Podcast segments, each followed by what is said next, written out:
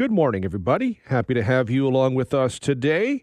The holidays can be a time for joy and connecting with uh, friends and loved ones, but they can also bring stress, anxiety, and depression. The holidays uh, could be a lonely time for some people. Loneliness is a growing concern, according to the uh, World Health Organization. Social isolation. Loneliness is becoming an increasing concern around the globe. WHO estimates uh, one in four people who are older people experience social isolation, but it's not just uh, older people. Between 5 and 15 percent of adolescents uh, do as well. I don't want to focus just on loneliness, but people can have uh, a merry uh, uh, feeling at this time of year, but also a bit of a, a, somber feeling as well. I do hope you have a Merry Christmas and a Happy New Year. But let's talk mental health over the holidays. To do that, we're joined by Dr. Marcia Sirota, author, speaker, coach, and psychiatrist. Dr. Sirota, appreciate your time today. Oh, thanks for having me, Devin. It's a pleasure to be here. So, the holidays can evoke a lot of emotions, uh, both positive and negative. For sure, because it's one of those times where there's a lot of expectations. There's a lot of celebration, but there's also, you know, this expectation to have a close, happy family or a close, happy group of people that you're associated with. And if things aren't quite perfect in your mind, you can feel that you're not living up to those expectations and you can feel like a failure and you can feel extra stressed. I would imagine this would be a time of year where people would be thinking about loved ones. Maybe they've lost over the course of the year. This is the first, you know, holiday, the first Christmas, first Hanukkah, first New Year without uh, someone who is special to them. Absolutely, because it's one of those focal points of the year. You know, there's a few of these points of the year um, that are very important, and Christmas for sure is one of them. And you know, we can think, oh yes, this is the first Christmas without my you know beloved departed mother or so and so so it's a very it can be a very painful reminder that although we might be celebrating we're missing this one person or these few people. And so we have to put the holidays in perspective and find a way to still enjoy ourselves while acknowledging our loss. What advice would you have for people to still enjoy themselves while also acknowledging that loss well, I always feel like if you open your heart to all of your feelings, then you can feel everything. So if you feel, if you allow yourself to feel your sadness or your loss or your grief, then you can also feel your joy and your love and your excitement. So just know that shutting it all down doesn't help you because when you shut down the grief, you also shut down the joy. What could uh, you know? What what what could we do if you're you know? Uh, uh, want someone who wants to check in on a friend or a family member at this uh, time of year? Well, I think that's a really wonderful point because one of the best ways to enjoy the holidays is to be giving. You know, it is a spirit of giving.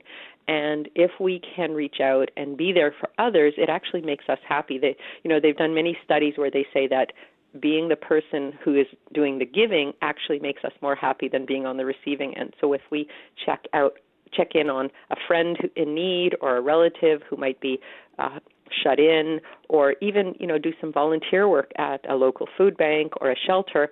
It brings us a lot of joy while we're also doing good for others. What should you maybe say in those situations, but maybe not say?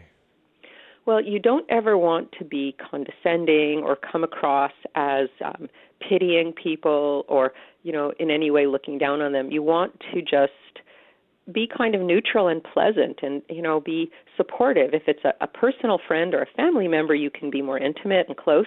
And if it's people at a, at a food bank or at a shelter just be friendly and and open and listen. You know a lot of times it's more what we listen than what we say that that matters because people really need to feel heard. They need to feel seen especially people who are marginalized. So if we go and do some volunteer work and we just ask people about their lives and about themselves they'll be happy to share with us and they'll feel seen and heard and they'll feel wonderful. And we will learn some wonderful things as well which will enrich our lives do you ever hear from people who maybe when they look out the window and it's been kind of a it's kind of white now, but it's going to be green uh, not too long from now.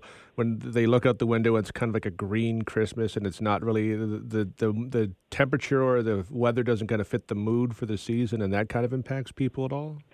Well, there's a lot of different things that can affect the season. You know, can people can have a little bit of something called seasonal affective disorder, which is a lack of sunlight and they get the blues, and so they need to have like extra sunlight maybe in a in a special lamp or they need to get outside and walk in the fresh air so that they feel like more uplifted. But you know there are a lot of different things that the much more darkness, you know, in the early evenings that can affect them, or yeah, the lack of snow. So we have to put things in perspective again. You know, we have to remember the things that we're grateful for, the, the things that are positive in our life. Focus on the positives. And if we feel that there's not enough positives, we can make a resolution in the new year to try to create more positives in our life, have more meaningful relationships and more meaningful activities so that next year at this time, regardless of the weather, we can still be happy and celebrating in a positive way. Is there something uh, about being on the flip side of all this, maybe getting too caught up in the holiday in a positive way? I don't think it's ever a bad thing to be a, a happy, positive person, but uh, can you go too far the other way at all with this?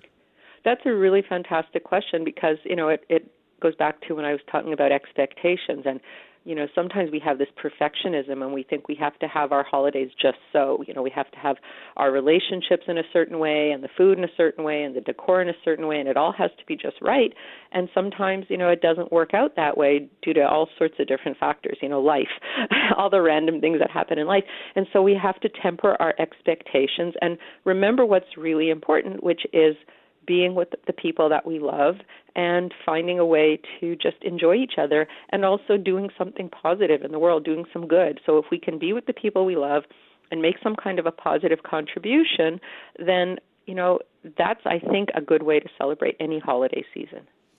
And just to, you know, we look ahead to the New Year's and uh, resolutions and what have you. But whenever the holidays are over, the New Year is upon us, so we could have those winter's blahs. So maybe just uh, prepare for that in some way, in, in some fashion. Well, I think, you know, we have to rely on some basic fundamental things that can always improve our mood like getting outside into the fresh air even if it's cold bundle up and you know go for a walk that will boost our mood. Do things that are meaningful, you know, like don't spend all our time looking at our phone.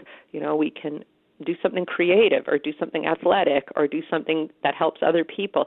If we focus on positive activities, then we can improve our mood in the new year and be careful about making resolutions that we can't keep. Our resolutions should be realistic and maybe just, you know, one or two and um we can focus on trying to do something positive for ourselves and each other. And I think that will help us have a better new year and a better outlook. Dr. Sirota, as always, I appreciate the time. Thank you very much. Thanks, Devin. Happy holidays. To you as well. That is Dr. Marcia Sirota, author, speaker, coach, and psychiatrist. We need to pause. When we return, we'll have more of The Morning Show with Devin Peacock on 980 CFPL. Canada may be known for its landscapes and friendly people, but beneath the surface lies a darker side of crime, history, and the paranormal. Since 2017, the award winning Dark Poutine podcast has explored the shadowy corners of the Great White North and beyond, delivering chilling tales from a uniquely Canadian perspective. Hosted by Mike Brown and Matthew Stockton with over 300 episodes and fresh releases every Monday, Dark Poutine is your weekly ticket to the creepier side of Canada. Listen to Dark Poutine on Apple, Spotify, Amazon Music, or wherever you get your podcasts.